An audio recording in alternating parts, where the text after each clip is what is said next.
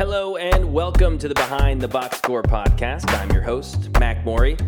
So I had this whole speech written up about how I'm a sports fanatic and how this is my passion, and all those things are true, but really, let's just get to brass tacks here, folks. I love sports. You guys love sports. That's why you guys are here. And we're going to get into it. We're going to break down a bunch of stuff. I mean, SEC football, college in general. We're going to focus mainly here, though, on the professional gridiron, the NFL, which we are back. It happened. Week one happened, guys. We're finally back. No more preseason. No more, oh, I think this, I think this. Uh, it's just here now. We can actually just watch and see what is going to happen. And so we're going to get into our preseason takes, our hot takes, all that stuff, because I know we missed the boat on that. But for now, I'm Mac Morey, and this is the Behind the Box Score podcast. I'm really excited to have you guys here. I'm going to be joined by a bunch of different people throughout the duration of this podcast. But for episode one, I am super pumped to welcome my friend, old longtime colleague, Alex Comas. He is a pro, a beast, and I'm excited to talk some sports with him. I'm a huge Kansas City Chiefs fan, born and raised in Kansas City, bleed red and gold. And his team also took an L, and it may have been a worse one. He's a New York Giants fan. Hello, Alex, and welcome to the podcast. well, Mac, I was about to compliment you on a hell of an intro for episode one, and then you just had to throw that dagger in to talk about how much worse the Giants loss was compared to the Chiefs. Like there was just no need for that. Like I like the the the the goose egg put in the box score for us was just enough. There was no need to go into detail on that. So, you know, I I was gonna say I'm so glad to be working with you again, but now I'm I'm ticked off. I'm ready I'm ready to dive into it and and I'm ticked off at you from the start. It took less than two minutes for for Alex and I to just be head to head. I just had to stick that dagger in real quick. Um, so yeah, guys, we're gonna we're gonna just kind of kind of walk through week one and go through all the big storylines, and at the end we're gonna go through our post or our preseason, excuse me, just takes who's in the division, who's going to win divisions, who's in the playoffs, and even some Super Bowl takes. First off, though, let's just start with the big news. We're recording this on Tuesday, September 12th. So obviously, this is following the Monday Night Football catastrophe that it was for the New York Jets. It's rare that you walk out with a win as a fan of a team and go, tonight sucked. And that's exactly what happened for the New York Jets. First off, terribly sorry for them. I mean, so much hype. HBO show Hard Knocks follows them all off season. We get attached to these players, these storylines, these guys. And one of them is one that we've seen in the headlines for years in Aaron Rodgers, but we kind of rekindled that sort of connection with him of like, I like Aaron. He's he's back in shape. He's on a new team. He's helping out these young guys. He runs out with the American flag and it is hype. People are screaming and it feels like old school football is here and Aaron Rodgers is ready for it with the New York Jets and we're a couple plays in and his Achilles pops and his season's over. I mean, they got confirmed today. He will not be taking the field in this year and and maybe ever again, Alex. And it's devastating. I, I mean, it's it's we're so hyped to see him go to the Jets because I mean, look, we all love watching Aaron Rodgers in the green and gold, but at the end of the day, to see him come to one of these big markets because sometimes especially in the NFL with these superstars in the league, we don't get to see them in those huge markets. Um, and for him to come to a franchise like the Jets that have been plagued of success for so long, haven't had a Super Bowl appearance since the days of Joe Namath, mm. and to have one of quarterback greats of the last generation come to your city, to your team, and try to break that curse. And, you know, before the game, Mac, I saw him with a sit down interview with John McEnroe uh, done by ESPN, in which you know John McEnroe said, you know, what's the expectation for this team going into this year? And Aaron Rodgers said, let's not shy away from it. You know, we're we're going for a Super Bowl. We're we're going through this whole season. The whole goal is to get to a Super Bowl and win it. And he said we're going to speak it into existence. And for those type of expectations for this team, and, and for Rodgers going into the season and for that all to just falter three plays into your opening game, I mean, it, it just it takes your heart out. And, and I think we saw it too with the how that team reacted especially in that first half. I mean, they were just lethargic in the first half because they just saw their guy. And you see it on Hard Knocks, all the young guys looking up to Rodgers and being, wow, this guy's amazing. And to see him go down like that, I think it, it was really a, it set them back in that first half. But then they came out at halftime and especially in overtime and said, let's go win this one for them.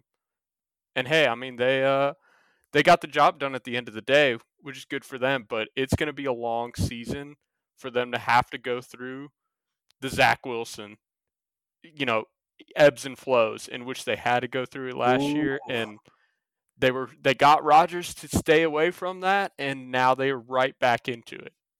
Yeah, they're right back where they were, and they don't even have Mike White, who was actually more formidable than Zach Wilson last season, and they gritted their way to seven wins. But before we get to the whole QB carousel that's about to go on and for the New York Jets.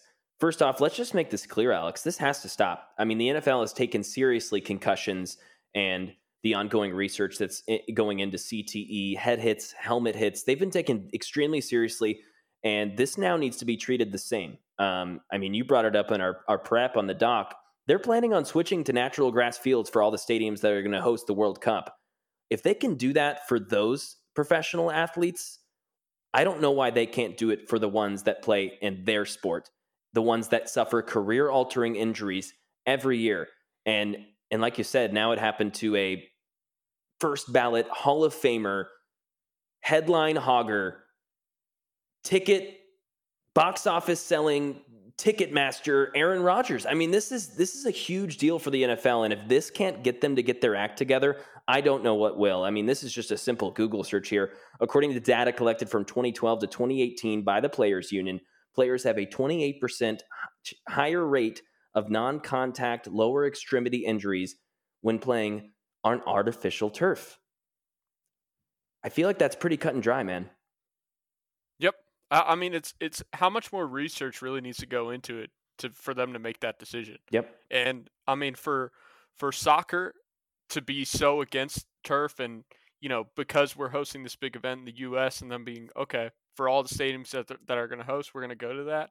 Why why isn't the same standard held for the National Football League, where the guys are putting their bodies on the line every Sunday, and even more so than in soccer, even more physical contact, and you know, I remember just two years ago when when at that same stadium at MetLife, Raheem Mostert and Nick Bosa do, both tore their ACLs in the same game, and nothing was done about it. Yep. So for all the stances that Aaron Rodgers hangs his hat on, you know, this this is one that should go right up his alley, and I think too, this is, you know, like we said, first ballot Hall of Famer. Aaron Rodgers is a big voice in the league. He's not one to shy away from making waves.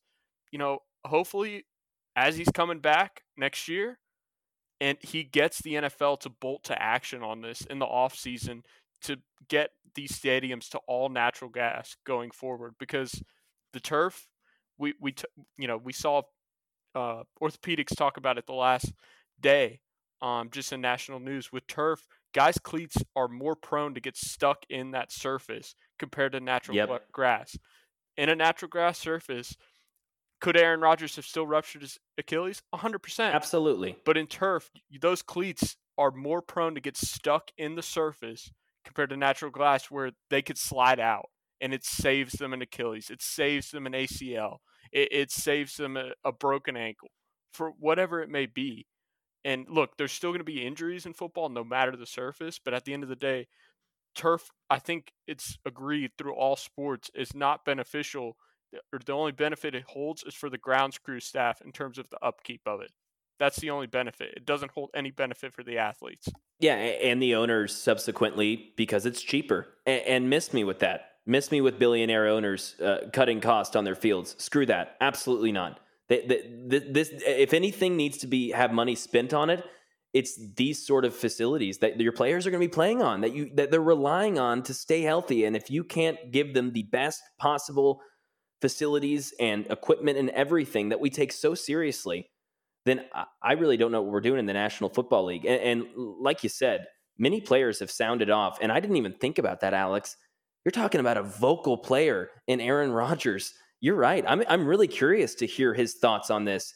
And I know I know they're going to be negative. I know he's going to be asking for all natural grass, but I'm I'm curious. I mean, when he when he joins Pat McAfee or or whatever his next appearance is, he's he's going to have a lot to say. That's very interesting. And and and another little little tidbit in there that you just said is you said when he comes back for next year. And I know we're not going to get into this all right now, but so you think he's coming back? I, I think he's coming back. Okay. Like I, I just think, especially you know watching again that pregame interview that he had with McEnroe and just seeing him through hard knocks.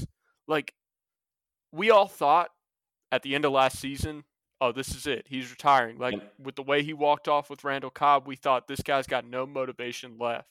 But I think with him going to New York, he had a renewed sense of purpose. And I think him being such so ingratiated within the Jets community, I mean, those fans were dying for him to come and he finally came and the expectations were through the roof throughout the fan base and in that building. And I think from his brief time there so far, I, I think he's really felt that. And I think, you know, at this point, he's like, hell, you know, they can't take super. I've got a Super Bowl down. You know, I've got all these statistics to back me up in terms of I'm going to be a Hall of Famer. Why the hell not should I go up and try to rehab this and go bring the Jets to Super Bowl? Because at this point, the Jets the Jets would welcome him back. Like it's not like yeah. they're going to be oh, kicking oh, yeah. him out the door like the Packers were. So for him, I, I see why not. I, I feel like Aaron Rodgers is that type of guy that'll be, you know what, screw the expectations because everyone would think at this age, with that injury, he's not coming back. Aaron Rodgers thinks he's one of a kind. He, he thinks he can walk on water.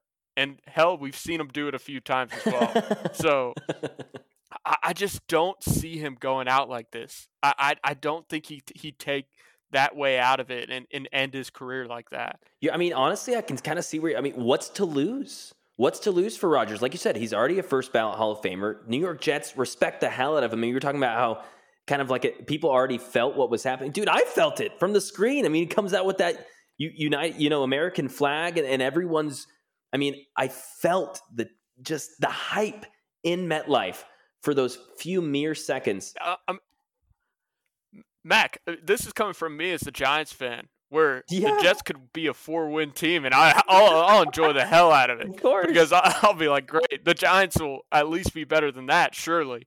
And for me, I, I mean, I was hyped because this is it's been a long time since the Jets and Giants have been good concurrently. And that was the expectation going into this year was both teams were going to make playoff pushes and, and they were going to it was going to be a high level of football in New York for both teams, and it hasn't been that way in a long time.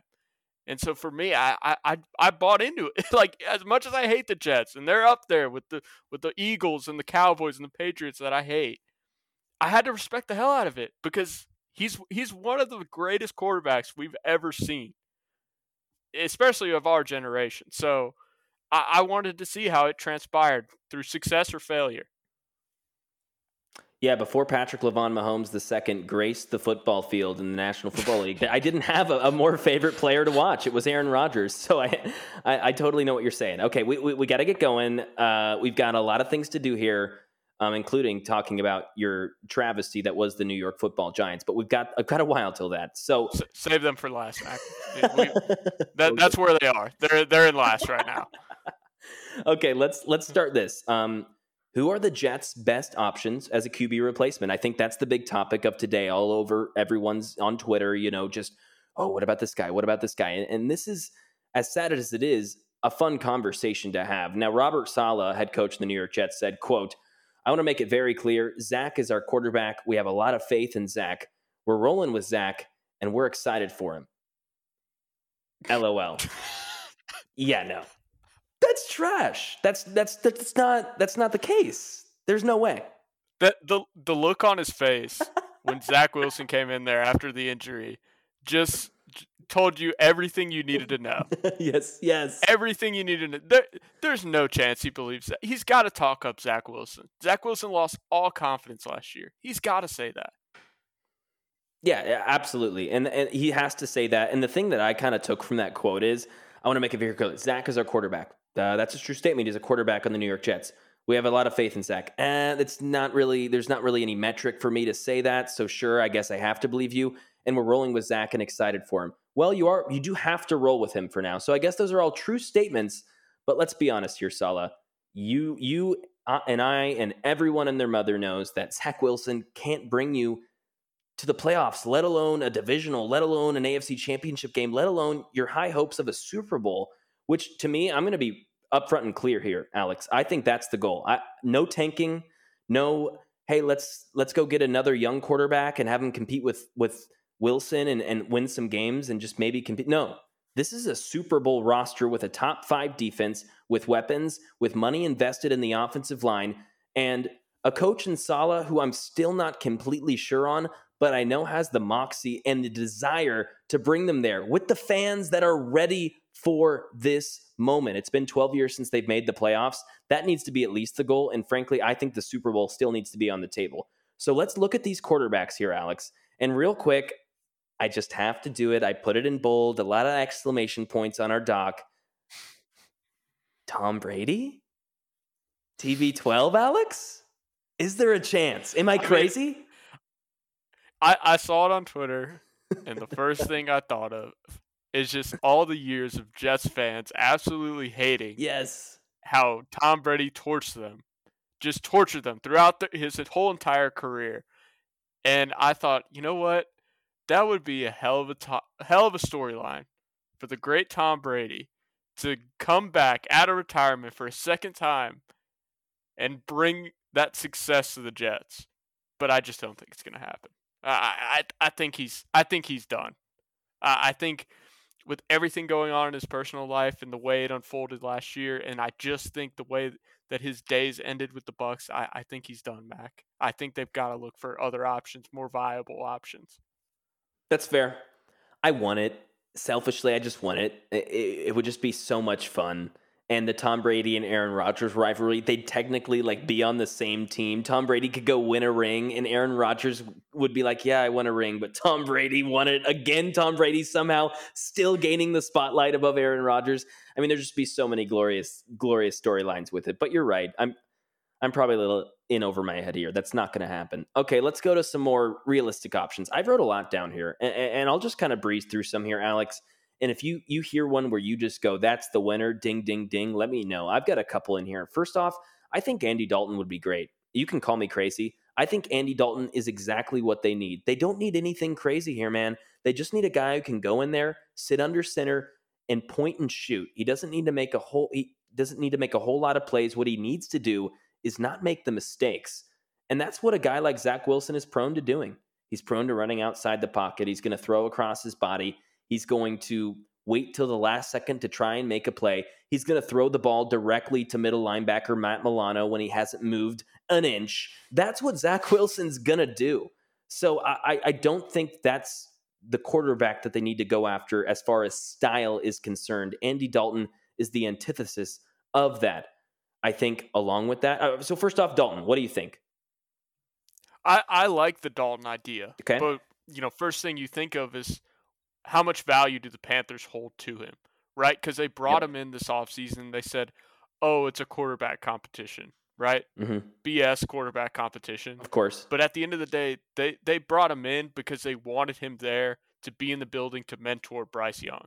And while I think Andy Dalton's not going to get a sniff of playing time this year for the Panthers, I, I feel like they they think his experience in the building along with Bryce to help Bryce as he transitions through in his first year.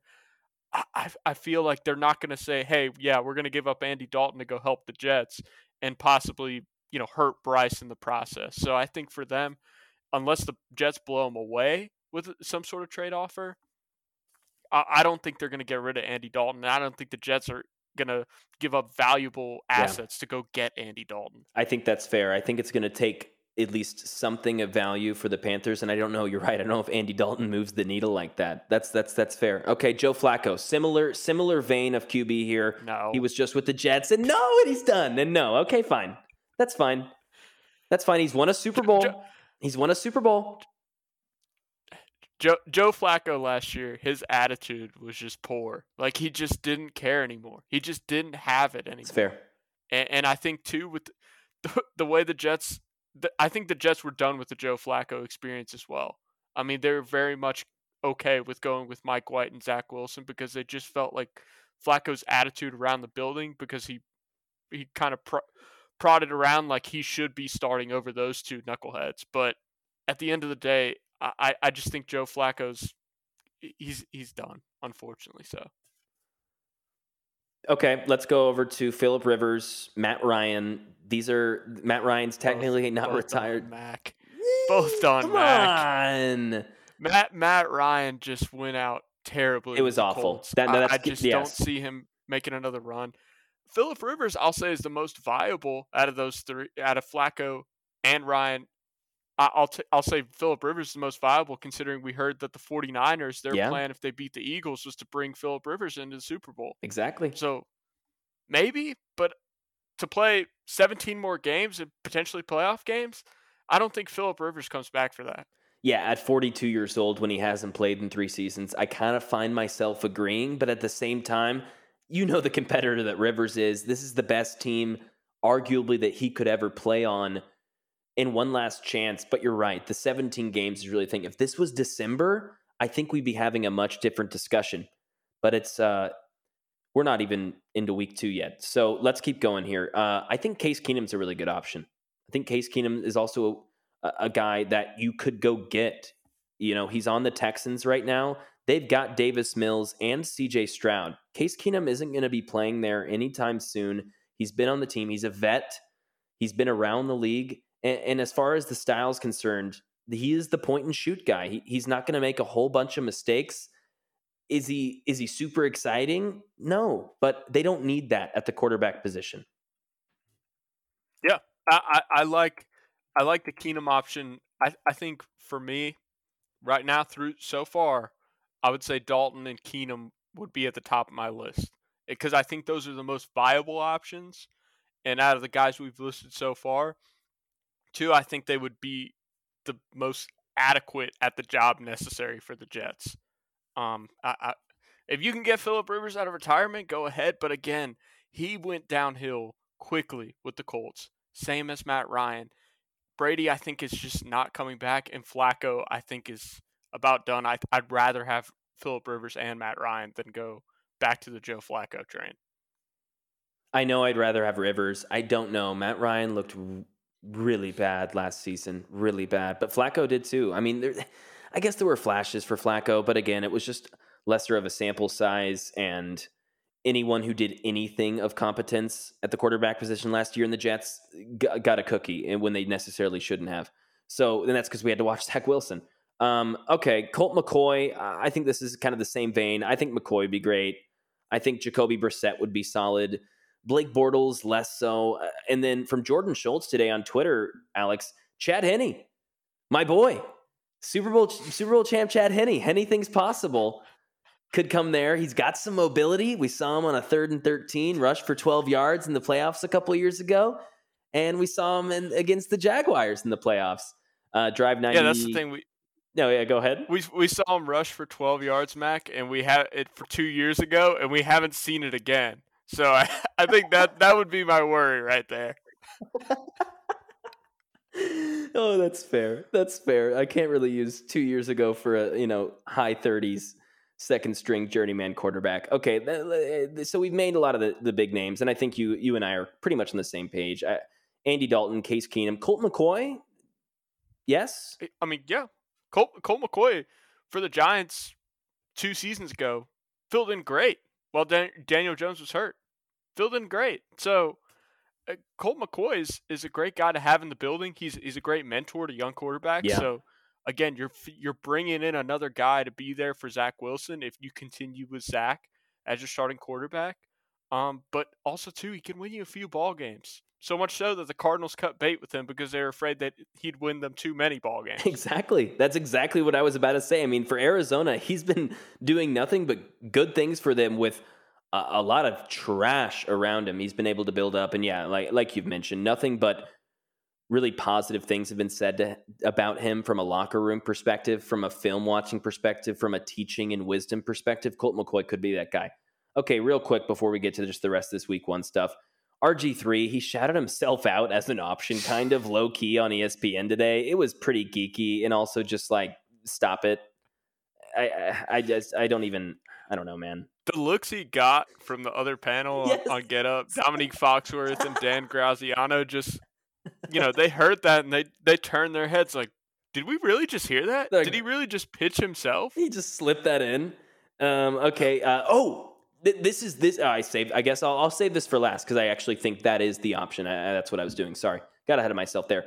Um, another one where uh, this is an insane conversation that needs to just stop existing, and, and, it's it's not because I don't wish that he did have the chance prior, and, and it's not because I I agree with the reasons that he was blackballed from the NFL. I don't. I think it's insane. I th- think it was a wait. It, it's one of the biggest what ifs in NFL history. Colin Kaepernick was a fantastic talent in the league seven years ago. He's now 35. He hasn't played a football game in seven years. And and again, we we can we can talk to the cows come home about the reasons such, and if you agree or disagree.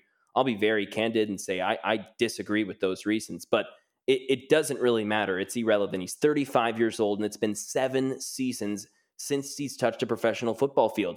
I'm tired of hearing these conversations on Twitter. It's not a viable option. He's not coming back, and no one else is going to have him. So let's let's stop with that. I mean, is there anything to add there, Alex?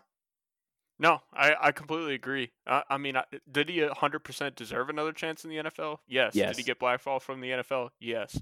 But I think ultimately at this point, for all the jobs that he maybe should have gotten that he didn't, I think that at this point, seven years down the line, why would things change? And unfortunately, too, he's like you mentioned, he's 35. He's on the wrong side of age. That I, I think 100% people, owners and teams are going to go asking Philip Rivers and Matt Ryan first before they come to Colin Kaepernick. So I think that one's just uh, we can nip that one in the bud. I, I really don't think it's a viable, it's a possibility at all. Yeah, I think at this point you're just kind of trying to garner some clicks on, on, on social media if you bring up that name in any serious conversation. Um, now, this is it, and let's get into week one after this because we do have a lot to talk about and we're going slow here. But Jameis Winston, I mean, I think this is maybe the best option as far as ceiling is concerned. I, I think the floor would scare me with the ability, as I said earlier, to fuck it up. Because if he does fuck it up, that's huge. And you'd want someone who's just not going to. You want someone who's just going to point and shoot get the first down, go down, get the field, give your chance of self at six with amazing playmakers like Breece Hall, Dalvin Cook, Garrett Wilson, Allen Lazard, all of these guys. Jameis can do that, but he can also throw 30 interceptions in a season. Is it worth it? That's that's Mac. I was about to say, no, Jameis can shoot, Mac. But the only thing is, he'll get you one touchdown at the cost of one pick. Yep. So every look, Jameis, I think he would be. You'd be taking a flyer on him, and I think one thing you could say is Zach Wilson at times could look timid. Jameis Winston has never looked that way. It's not going to happen. He's never been afraid to to shoot and fire, and with the with the playmakers that they have, why why not take a chance on it? All right, uh, why not? And look, if he does turn turn the ball over way too much, then Obviously, you can go back to Zach Wilson trade, but I think also what's good about the Jets is they have a great defense as well. So if he if he does cost you a few turnovers, if, let me rephrase that. if he does cost you a few turnovers, you have a capable defense, a top five defense that, that can get you the ball right back and can make key stops as well. And back in his Buccaneers day, that defense wasn't at the level at which it was at the last three years under Tom Brady. So look, J- Jameis is is crazy. All right, he, he's out there. His training styles are unique to say the least. But at the end of the day, he's got that arm strength and that talent to where he can he can fire it all over the field. But sometimes he's going to be firing it to the wrong team. But why not take a chance on it at this point? Yeah, I think that's totally it. And I think from just our conversation, what I'm seeing here is, and I don't think the Jets will do this because they're not willing to fully punt on the Zach Wilson idea. But if I were the Jets here, I would go get Case Keenum because I know I can. The Texans don't want him, they don't have value for him. I can go get him for a bag of chips, and then I can go see what the price is for Jameis Winston. And if I can get both of them, start Jameis and have you know, if he really starts to go downhill, he gets in his head, he's he throws th- throws three picks in a quarter. I've got a guy behind him who can kind of just settle everyone down and get the ship back home into the dock where the and and with a win. And it doesn't matter if you score 30 points with this Jets team, it's really not going to matter as much. So if I can get those two quarterbacks and then just have Zach sit on the bench and and just, you know, stop stay out of headlines about MILFs and all of this, you know, crap that he's involved with, then we can just play football because that's what the Jets need to do and they need to focus on. And Zach Wilson's not going to be a part of that in my mind. Um, yeah, I, I, think that's I think that about does it for that. Uh, real quick before we get into other week one stuff and games, on the other side of this, Alex, Josh Allen, are you worried? Is it is it panic button mode? Is is were we crowning him a little bit too early? What's what's the deal? Well, well, Mac. First of all, I don't know. You you said were we crowning him too early? I feel like that's a little bit of that Chiefs fan coming out of. Mm. Oh, people talk about how Josh Allen's just right on that level as Patrick Mahomes, and I, I feel like you got that little bit of an axe to grind. But I'm not going to hold it against you. I'm just going to continue on. But I, I, I, don't think it's I don't think it's panic mode time. I don't think we crowned him too early. I think it's very telling that over the last two seasons he's had the most turnovers out of any quarterback. Um, and I, I think, look, this is a hell of a wake up call for him in week one to say, look, I cost my team a game against a Jets team that lost their starting quarterback three plays in. And, and I mean, two of the picks, too, were just, he was literally just throwing it to the other team. Just lazy and, and just not thinking it through and not being smart with the ball. And for the playmakers that they have on that team and for the skill level that they have on offense. They have a great offensive line as well. Great defense that gets him the ball back constantly. He cannot be so careless with the ball. And I, I think 100% that going forward, there this is something that him and, and, and Ken Dorsey are going to be working on closely to to correct and, and to get better at. And I think if the Bills want any chance of of making a deep run and making it to Super Bowl like they've been on track to the last two seasons, he's got to play better. And there's no better warning sign for him than his week one performance. So I'm not concerned yet because I think he's going to be better than that. And I think it was just, we saw it with a lot of games this week, and we'll get into it.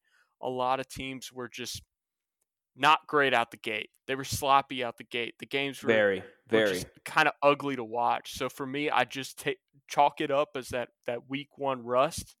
You know, he's getting off and going forward. I, I think he's going to be better. It's not to say that he's not he's not ever going to throw another pick. hundred percent, he's going to continue throwing picks, but I just think he will scale it back a little bit and be take better care of the ball. And for me, really, I mean, the picks is one thing. The fumbles is the is the huge issue.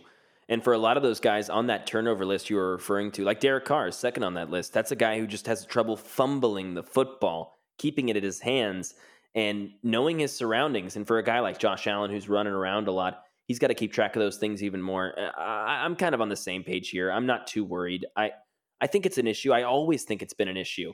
It was an issue two years ago. It was an issue last year when they were the number one offense for the first eight weeks of the season. The thing was, I, I attributed so much of his second half woes, of the second half season of woes, to that elbow injury.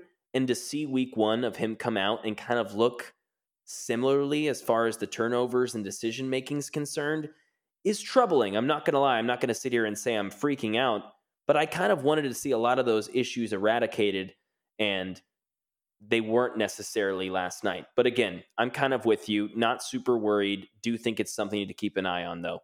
Okay. Lots of big things happened here in week one, man. It was super fun. Let's first start off with I wouldn't be a Chiefs fan if I didn't at least talk about this. Chris Jones is back. It's a little bit weird of a situation.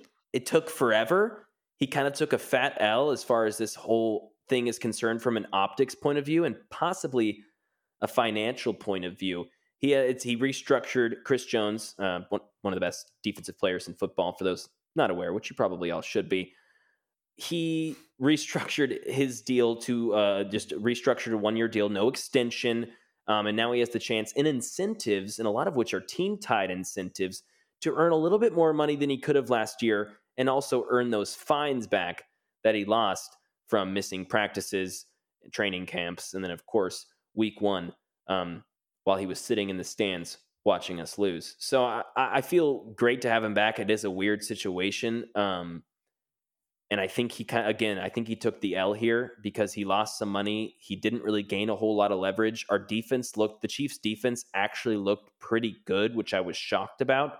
So this is exciting though for, for the Chiefs. And the, and the Chiefs' loss in general feels oddly a little bit better than the other teams' losses. I mean, you look at the look at the top three teams of the AFC.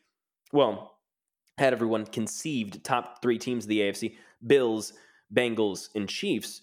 All those three teams lost week one, Alex, and to teams. I mean, it was the Browns, the Jets, and the Lions. And and that's not to say those teams aren't good, but it's it's certainly different than maybe we what we expected week one, Alex. Oh, without a doubt on that. And and I think too added on to how the Chiefs loss looked better than I, I think most teams. They were without Travis Kelce yeah. for the first time in, in a long time because that man finds a way to stay on the field 90% of the time.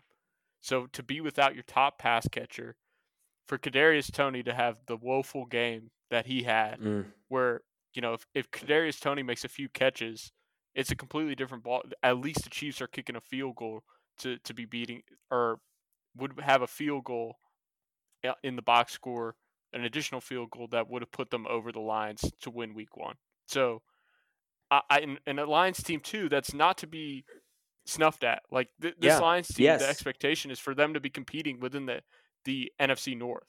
So they lost to a quality team week one, looked great with a depleted team without a Chris Jones, key part of their defense, and without Travis Kelce.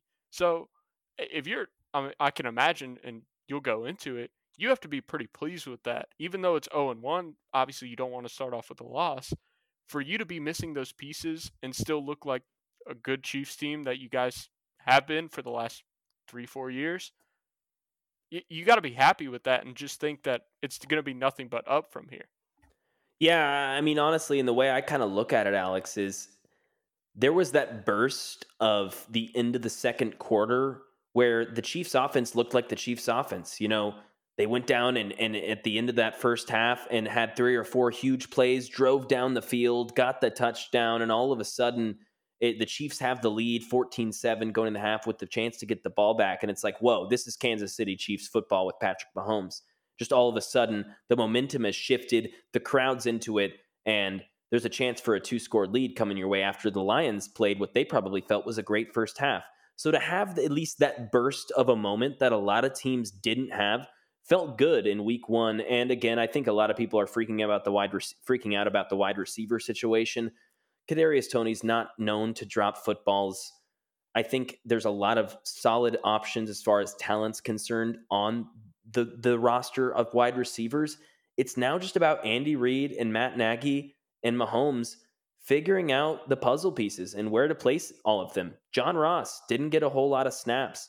You know, Rashee Rice didn't get a whole lot of snaps, but man, the rookie looked good when he did get the moments. So let's just figure out where to put all these guys. And I, I think the talent's there, especially like you said, Alex, when you add a weapon that's going to have the magnitude of the defense drawn towards him in Travis Kelce, you're going to be fine. I think people, uh, and of course, it's week one. So everyone's you know burning down to the ground. It's ah everyone it's it's it's it's a problem. Oh my gosh, the Bengals are done, the Chiefs are done. It's it's the passing of the torch. It's all going to be fine. Uh, let's go over to the Miami Dolphins. I I ha- we'll get into preseason takes here, but I I felt really good about the Dolphins going into this year. I'll just say I had them winning their division. And week one's funny, Alex, because week one's one of those moments where you can kind of go, if something happens that you didn't think would happen, you go, oh, it's week one. And if something happens that you kind of were predicting, you go, see, I told you. And so this is one of my see, I told you moments. What do you think about the Dolphins in week one, Alex? Well, can we can we say that as a see I told you about the Dolphins when they're playing against the Los Angeles Chargers and Fair. Brandon Staley? Fair. Can, can, we really say that? Fair. Because the Chargers do nothing but disappoint and just consistently lower their expectations. So for me, I can't I can't chalk it up as oh yeah, Miami's going full throttle from here. They're going to win 100%. They're going to win the AFC East. No, I can't say that because I've seen the Chargers consistently disappoint year in year out, and we all cannot forget how they lost their playoff game last year against the Jaguars. So for me, I'm not going to buy into it too much, but that offense for Miami, you know, Ooh. PFF graded uh, defensive and offensive efficiency for all 32 teams this past week. Guess who ranked number one? The Miami Dolphins yes. in offensive efficiency. Yes. I mean, they were just incredible. They've got a luxury of options. If Tua stays healthy, th- there's no reason for this team to not. Th- they can put up points on anyone, but the key is to keep Tua healthy. I, I, look, I, it was a great week one. It's a great to, to start them off. I, I, would like to see the defense play a little bit better. Uh, I think that that was a little bit of a, a letdown for them, but Jalen Ramsey will eventually be back. Yeah, I mean he's he's out carrying a little bit of an injury. That was a key acquisition for them this offseason. But no, they they look good week one, and I, I I don't see any reason for right now to not buy into the Dolphins hype because that wasn't it, it was a good week one win. I'm again I'm not going to overreact to it, but it was it was good to see from the Dolphins for a team that I think a lot of people were had high expectations going into this year with how well Mike McDaniel did year one. And without Terron Armstead, you know, they're all pro left tackle and they it was kind of a question mark at who that second string guy was went out, showed up. And Tua, I mean, that was obviously the other big question mark. And man, he was slinging it. If he can stay healthy and stay upright, Alex, he's a fantastic quarterback with the weapons around him. I mean, he can he he his ball placement, man. I mean, and you talk about Tyreek in, in a connection with a quarterback, you'd think, oh, well, they, they won't get one better with, than with Patrick Mahomes. Tua is creeping up, man. They're one to one synergy that they have already on the field together is something to watch. I'm really excited to see it throughout the season. And Tyreek, 2,000 yard season, that's a possibility. That's a real thing. So let's keep it going, man. Miami, wow, exciting stuff. And and of course, you don't want to see anyone get hurt, but there's no doubt that um, losing a star quarterback in your division helps their chances to be crowned in the AFC AFC East. Um, let's go over to Eagles. I mean, we'll, we'll, we'll just do a quick little talk on the Eagles. It was a 25 to 20 win against the New England Patriots. They started up 16 to nothing, and, and really they were gifted a lot of points here by some turnovers from Mac Jones, some bad special teams from the New England Patriots. They got up to an early start, and Bill Belichick and the rest of Foxborough on a day that they were honoring the GOAT, Tom Brady, were able to claw their way back. And the offense had some flashes there in what was a rainy, rainy, ugly game. Um, but the offense for the Eagles, on the other hand, didn't ever really get clicking. It looked kind of weird. Obviously, you've lost your offensive coordinator in Shane Steichen. And a lot of the time, when you have an elite team, you kind of think those things just pick back up. And you got Jalen Hurts, you have AJ Brown, you've got the best O line. This will work itself out. But it just seemed a little bit off, didn't it? Yes, I think for there's a couple things that I look into when it comes to this game. I, I think for one, the Week One matchup against the Patriots. I think a lot of people going into this year see see the Patriots for what they are. They're they're probably going to hang around the bottom of the AFC East. They're not they're not a great team. You know, they for as great as Bill Belichick is, the talent is just not there. Defensively, they've lost a couple pieces. Offensively, you know, we'll see this year if Mac Jones is the real deal, uh, because I think this is kind of the doer, the break, the make or break year for him. I think this year, but depending on how he performs, they may have to go another direction. So I think the Eagles kind of came in riding a little too high, kind of overlooked it, and and they just let their foot off the pedal after the first quarter, and that's that the Patriots got their way back into it. But also too, I think one thing that we looked into this going into this season, they lost Miles Sanders at running back. So what did they do? They brought in D'Andre Swift. Yep. You know, we think that with you know with the D'Andre Swift addition that the running you know, their running game should be just as good, if not even better. Right? They have one of the best offensive lines in football. And yet, against the New England Patriots, they only ran the ball for 97 total yards. Mm. But their top mm. rusher among their running backs was Kenny Gainwell. Kenny Gainwell with 54 yards. So for me, that's that's the concern because for great teams, and especially for the Eagles, for the passing attack that they have, with the luxury of options that they have at, at receiver with AJ Brown, with DeVonta Smith, with Dallas Goedert, right? They they just need to run the ball at a level in which teams have to respect the run and not full blown defend the pass. And I think too it, it sets you it sets Jalen Hurts up to do so many different things when he's got both the run and the pass working because of the dual threat that he presents. And for them to not bring that running attack and depend solely on the pass, I mean, they, they only finished with 155 passing yards to begin with.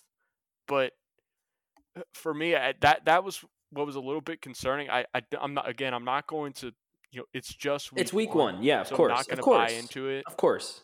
But for me, that's that's something to look forward to because yeah. that that's what I was interested in going to the season with the Eagles, how they were going to do their their running game because by all indications, Nick Sirianni said it was going to be a running back by committee, and for them to to put up the kind of run, for them to have the kind of effectiveness that they had week one, it was a pretty poor showing against the Patriots team that they should have been able to run the ball at a at a at more effectively, um, and especially with one of the better offensive lines of football. I think I'm a little higher on this Pats defense than you, but I do agree. I mean, if you're if you're in a rainy game where you're expected to run the ball and you don't tr- reach that triple digit mark as an Eagles team, that's a that's an upsetting moment for sure. That's an upsetting week 1 stat to have. And yeah, this Kenny Gainwell thing, you know, there was so much talk about it in the offseason about he may be the lead back and may get all these carries. I didn't buy into it. I like Gainwell. It's nothing against him. Um, but then it happened week one. So you're right. That's an interesting thing to watch the rest of this season, the rest of this month, really. About okay, is Gainwell gonna be the the the bell cow? I mean, that's just it. Just didn't really feel like the right choice. I don't know. No, I I completely agree. Like I look, uh, Kenny Gainwell, like he he is a very talented player, and yes. getting the ball in his hands, I can understand. You just want to get the ball in his hands and let him go to work. He he's got the speed, he's got the agility to just move the chains. But he's not the type of bell cow that can first through third down run the ball up the no. gut for you. Hell no. Run the ball to the outside. Hell he's no. not that guy. And, and D'Andre Swift, I feel like is is that guy for at least have him out there for first and second downs to run the ball for you and bring in Kenny Gainwell on third downs. Like I just don't understand the process when it came to them deciding on how we're gonna we're gonna split up the the running back committee because for me it, it just makes logical sense to to go with the D'Andre Swift train. D'Andre Swift last year had a down year, but I think a lot of that had to do with injuries and the fact that that Javonte Williams played incredible last year behind the Lions O line. So I, I don't I don't understand why we've kind of uh, it seems like everyone has kind of hopped off the D'Andre Swift train. He's still young. Why not use him? Yeah, he's still young and he is an all-purpose back. I, I am curious to see because Jalen Hurts doesn't check down a lot. He doesn't throw to his running backs a lot. That's kind of Swift's what he excels at. So I'm curious to see how they they mingle those two, they merge those two styles together. Because if you can get them working together, it'd be a match made in heaven. But it may take a little bit of time. This will be funny when on Thursday night against the Vikings, Thursday night football, the Eagles just wreck them and we look like complete idiots. So that'll be fun.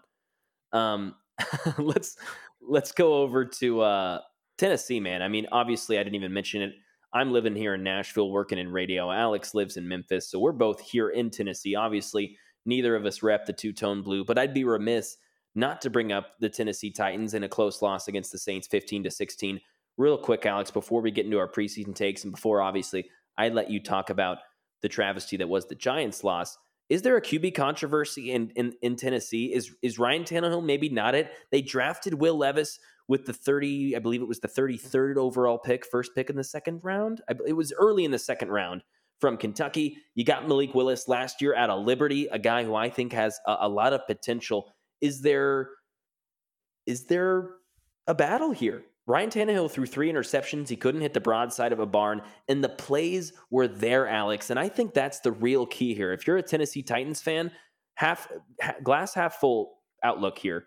Tyjae Spears was open. Chig had a couple of wide open plays. He missed Treylon Burks. I mean, he he force fed DeAndre Hopkins a little bit too much at the beginning. Tim Kelly was putting some stuff together. You couldn't say that about the Titans offense last year. What do you think? Do they just need to stick with Tannehill and take a deep breath? I think for now they stick with Tannehill, and I think it's one of those situations where you kind of see how the season unfolds. Yes. So I, I think around week eight, week nine, you know, if if you're at a position in which you can see very clearly that you're not going to be making a real playoff push, which I think the Titans are in real danger of coming to that point around that time, then I think that's when you have to start evaluating your options because they, like you mentioned, they have Malik Willis and Will Levis in the quarterback room, two young guys that they've they've drafted the last two years because they can foresee the the writing on the wall in which Ryan Tannehill does not have many years left. And it's been kind of a continual digression from Ryan Tannehill the last two years, some through injury, but also just through his overall efficiency. It, you know, he's not at that level that he was, in which you know he he he contributed at a great rate when it he uh, uh, when I I was about to say when he took them to the AFC Championship. I knew you were about to say that. Derrick Henry, Derrick Henry carried them to the AFC Championship. I there will never is. attribute that to Ryan Tannehill. I will attribute him to being great quarterback in terms of he never turned the ball over in that time, and he was efficient with his passing, and yeah. he hasn't been that way. I mean, just look at Sunday, throwing three picks. But I also too I want to give credit because the Saints defense looked incredible. Yes, and, and incredible. Uh, again, you can chalk that up as the Titans' offense because Titans' offense has not been great the last last season. It was terrible. They made an off- offensive ch- uh, coordinator change, and it looked a lot more the same last year. The Titans are also lacking receiver options. They got DeAndre Hopkins through the door, but they just got DeAndre Hopkins. Treylon Burks was a non-factor, very much so uh, on Sunday. So for me, I'm I think the Saints' defense played great, but Ryan Tannehill, man, he had a terrible week one. But uh, you have to ride it out and kind of see how the season goes. And I think it's one of those seasons where it's just if it looks like you know, are your team's going to be out of it, then yeah, you you need to take stock in in who you have in your quarterback room and see if any of those guys can prove themselves as as a promising starting quarterback going forward for you. Well, and I think you kind of have to evaluate physically if this is the end for Ryan Tannehill too, because that cliff just comes, man. Sometimes it just happens. You know, Tannehill two years ago didn't look like physically he was done. He got hurt in the middle of last season, and and sometimes with a quarterback, uh, with any wide, with any position in football, you know, it can just kind of go. It just kind of erodes away, and it it, it happens quickly. And I don't know if that's the case for Tannehill yet, but I know I've heard that discussion around from Titans fans about if maybe his arm and his legs are done and it's just gone. I mean, he's he's in his mid thirties, and we'll, we'll, see what they do there. But I, I am really curious um, about what's next. He's yeah, he's thirty five. He's thirty five. That's what I thought. Okay, so let's uh, let, us see what happens there. Oh, and you mentioned the Saints defense real quick before we get off that Titans defense. Wow, especially the front seven wow. I mean, this is what we wanted. This is what we thought we were going to get with the Tennessee Titans, and we're getting it even more. I mean, this is going to be elite level defensive play. I really believe so. But Mac, Mac, let's let's not buy into stock too much because uh, they're facing Derek Carr. Ah. And Tannehill didn't have a great game on one side of the ball. Derek Carr didn't look great on the other side of the ball. He, oh, he didn't. So I cannot didn't. buy into it. I, I cannot buy into it because Derek Carr has not been one that you're afraid of torching your secondary. And the and the Titans were one of the worst pass defenses in the NFL last season. So I, I'm not buying stock 100% on Titans defense just yet. But the fact that they did keep them in that ball game for all four quarters, you know, on Sunday, that that was encouraging to see. And like you said, the front seven was just dominant. Are the New York Football Giants done, Alex? is is forty to nothing. It is Daniel Jones in this contract over. Is the coach of the year last year Brian Daboll? Was that was that a farce? What what where are we living? What's what's real? What is going on with the New York Giants? Which, which one of those questions would you like me to answer first? Give because, me it all out. Look for the for the for the first part. all right, for are the Giants done? No, no, they're not. Okay. Okay. Okay. Let let me just talk, take you through the first half couldn't have been any worse. All right, you could have been going into halftime with a six nothing deficit, But Daniel Jones wants to go ahead and you know throw a great pick six, you know, just right at the DB. Just great. Thank you, Daniel. That that's great pass. For, uh, look, I, I feel bad because he had a terrible game. All right, on Sunday, and for the, all the big money thrown, and I'll get into the contract in a minute. It, it was a, a terrible start.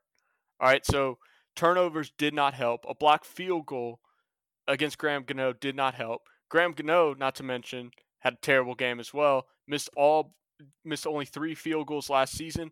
Got one blocked on Sunday, and then he missed one, pulled one left. C- couldn't have gone any worse for you. And the Daniel Jones front, when when I say he had a bad game, with six That's minutes enough. left in the second quarter, Oh gosh. Daniel Jones had, I think it was six or eight completions. None of them were to a single wide receiver. It was all to Saquon, uh, and and one to Bellinger as well. Like it, it couldn't have gone. It, it was all dump offs, and for all the money they spent on wide receivers and trying to improve the position. I mean, they went out and they got Darren Waller, right? They went out and they signed Parris Campbell.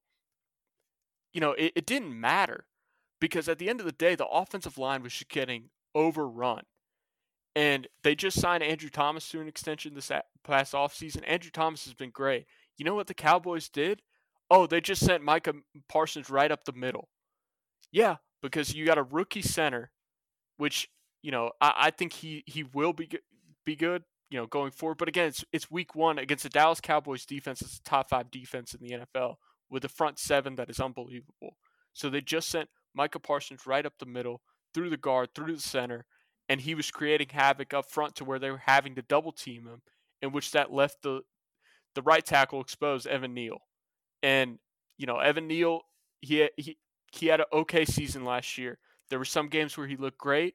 Other games you could tell he was still a rookie. So he's still young and figuring out how to hold down that right side, but the offensive line just went into shambles and it reminded me a lot of the latter years of Eli Manning because the Giants O line was just horrific and we had weapons like Odell Beckham on the outside and Odell was complaining about getting nothing but curl routes and slants, but that's because the offensive line couldn't hold couldn't hel- hold pass protection for more than 3 seconds. And that's what it looked like on Sunday. It looked like they had no answer for the for the Cowboys front seven. All credit to that defense. It is incredible.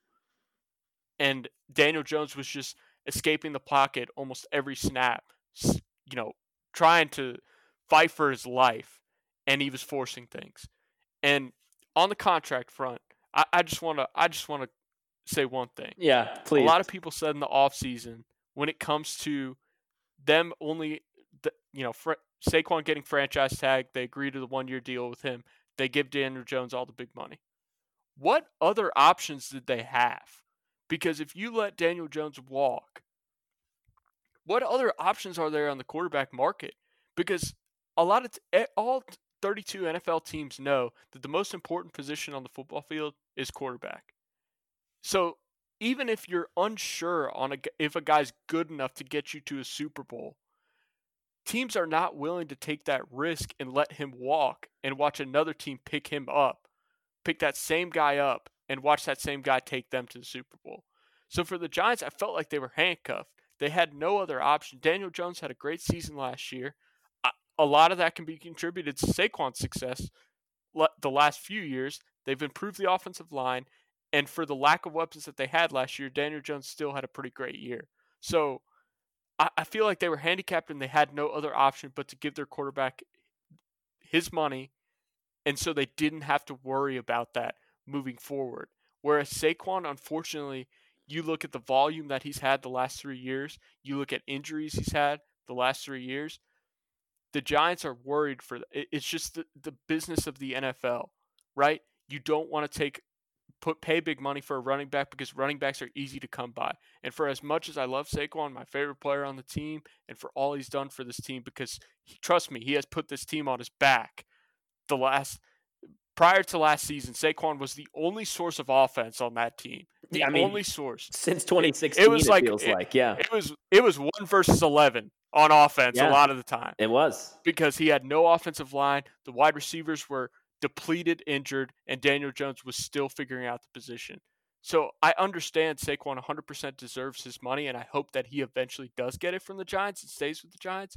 But I don't think you can equate them giving their money to Daniel Jones as a slight on Saquon because the Giants were forced into that. I don't think they chose Daniel Jones over Saquon. I think they did it in terms of the position. They need a quarterback more than they need a running back. They can find a running back somewhere else.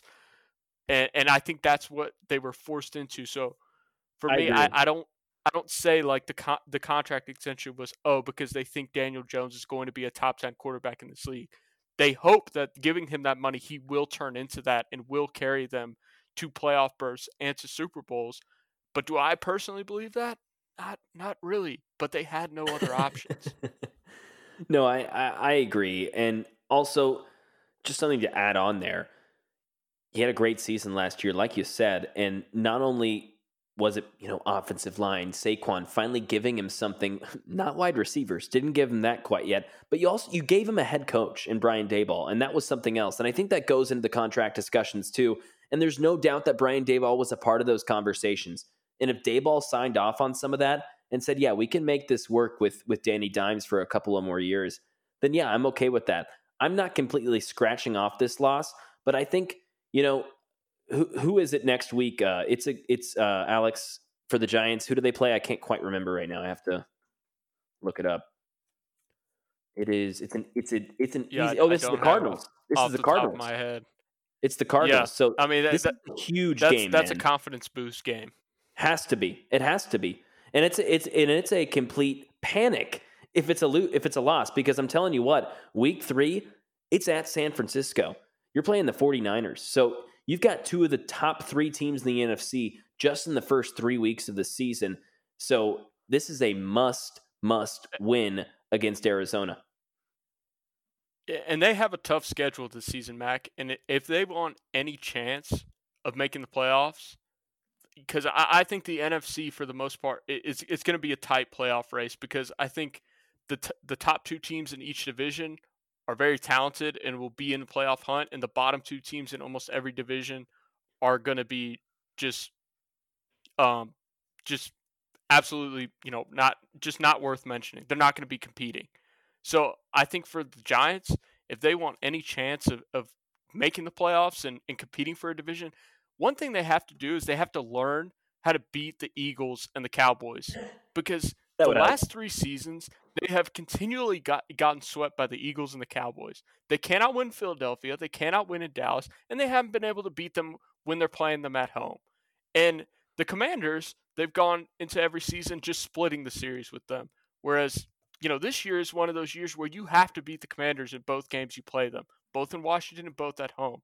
So at the very least, they need to do that, but they need to learn how to at least take one from the Eagles and the Cowboys because they haven't been able to do it the last four years. We've got a lot of fun stuff coming up this season on the Behind the Box Score podcast. Alex and I are super pumped to be here. Alex will be here most weeks throughout the season. Um, and of course, I'll be here every week. We'll have an array of guests. We'll, we'll, we're we're going to talk, again, mostly NFL, but we'll bring some SEC stuff in here. We'll bring some Tennessee volunteer stuff in, in here because him and I both are alumni. We both are Vols. So GBO there. Um, but before we get out of here, real quick, Alex, do you have your 14 playoff teams, seven in each conference? Because we can just quickly read those and we can get out of here. Okay. Yeah, I've got it. I've got it. Yeah, Do you, do you want me to go first? Yeah, you go first. Give me your one through seven in the AFC, and then we'll go NFC after. As the number one seed, I have the Miami Dolphins. All right. As the two seed, Love it. As a two seed, I have the Cincinnati Bengals. Okay, I don't like it as much. Okay. Okay. Okay. Three seed, I've got Jaguars. Oh, okay. Yeah, Matt. I know you're gonna be mad at me, Mac. I've got Chiefs Oh, I'm getting as pissed number now. four seed. Oh, at least we win our division. Thank you, Alex. Yeah, no problem. Uh, five seed, I've got the Bengals. All right. You've got Or no, you've I'm got sorry, the- not the Bengals. The Bills. My bad. okay. Okay, Bills. Yep. All right. Now th- this is where it gets dicey. The sixth seed, I've got the Cleveland Browns, Good. and I, I know that's that you're not going to agree with it because one of your takes was that Kevin Stefanski was going to get fired this year. That so was one of my big- I, I know was one of my that you're not going to be high on that one. And then as my eighth seed, I have the Baltimore Ravens. So Okay, I got so three won't get- teams from the AFC North. Yeah, three teams to the AFC North, and I, I don't hate that. And I don't hate your Browns take from a talent and roster perspective. I really like that team. I struggled with them, but I looked at that schedule. I wasn't sold on Stefanski, and that just turned into kind of one of my things of, hey, they're going to lose some games out the gate, and Stefanski's going to be out of there. But I think I, I think from a talent perspective, you're right. I've got uh, Bengals as the one seed. I've got the Chiefs as the two. I've got the Dolphins as the three. I've got the Titans as the number four seed. And then I'm going to go Ravens at the five seed, Chargers at the six seed, which uh, I know the Brandon Staley led Chargers. I'm, I'm, I'm going in. It, it's here we go. Um, and then my seventh seed will be the Jacksonville Jaguars. So I, I had the Steelers and the Browns both missing, um, as well as the Bills and the Jets both missing the playoffs. So uh, a couple of hot takes there from both of us. Um, I'll, go with my NFC here real quick. I've got 49ers as the one seed. I've got them going 13 and four. I've got the Eagles tying them with the best record in the NFL, number two seed. Um, three seed, I'll have the the Vikings. I'm still in on them. I, I know that was a rough lo- week one loss against Tampa Bay. I, I, I'm not sure how confident I am on it. I really liked what I saw from Green Bay and and Detroit for that matter. So we'll see how that pans out. Number four seed, I've got the I've got the New Orleans Saints. They've got the easiest schedule in football. They've probably got the worst division in football, and I think they've got a decent squad. We mentioned the defense. Derek Carr can get them down the field and do what they need to do. Dennis Allen's a worry. Uh, five seed, I've got the Cowboys. Six seed, I've got the Detroit Lions. And then rounded it off, I've got the Seattle Seahawks, who got trounced by a division rival in LA Rams. So who do you got in, in the in the NFC, Alex?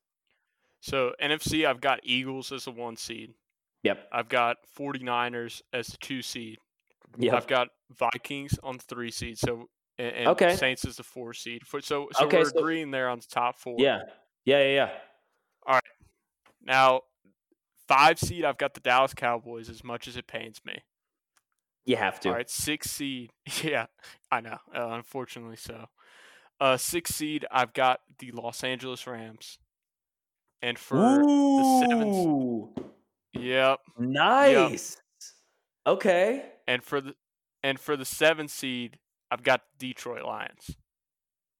Wow, very spicy take with the Rams, and it looks really good after week one. Wow, I, I, that's very interesting. I'm going to have to inquire more about that offseason take. I like that a lot. Um, and if you want more of our offseason takes and more explanation for all those things, you can go follow us on Twitter. We're both there. I am uh, Mac J. Morey. That's M A C J M O R E Y 25. And he is at Alex Comas. That's C O M A S underscore nine on Twitter. We may make a show Twitter at some point, but for now, go follow us on Twitter. And we're going to be up at least once a week to start on Tuesdays or Wednesdays with a Wednesday or Thursday release um, each week, or excuse me, Mondays or Tuesdays with a Tuesday or Wednesday release each week. And uh, we may we may expand to to more pods here in the future. Um, but for now, come here for all your NFL, college football content, and folks when the hardwood comes back, when when basketball really gets back, because we can do some FIBA stuff. We've got some uh, we've got some basketball stuff to discuss. Alex and I will no doubt be going in on the NBA. New York Knicks fan, Alex. I'm a Boston Celtics fan, so we'll for sure have some things to discuss. Alex, thanks for joining in, man. This was fun. Yep, Mac. I, I again, I appreciate. I was glad that that you gave me a call and said, "Hey, man, let's let's get back to podcasting." Because when you and I were coworkers back in the day, it was it was awesome to be podcasting with you. So it's been awesome. I, I know I'm rusty at it, and hopefully we'll get back into gear as we go through each week. No, man, we- we're, we're, we're shaking it off already. And I'm excited to be back. And thank you so much for listening to the Behind the Box Score podcast.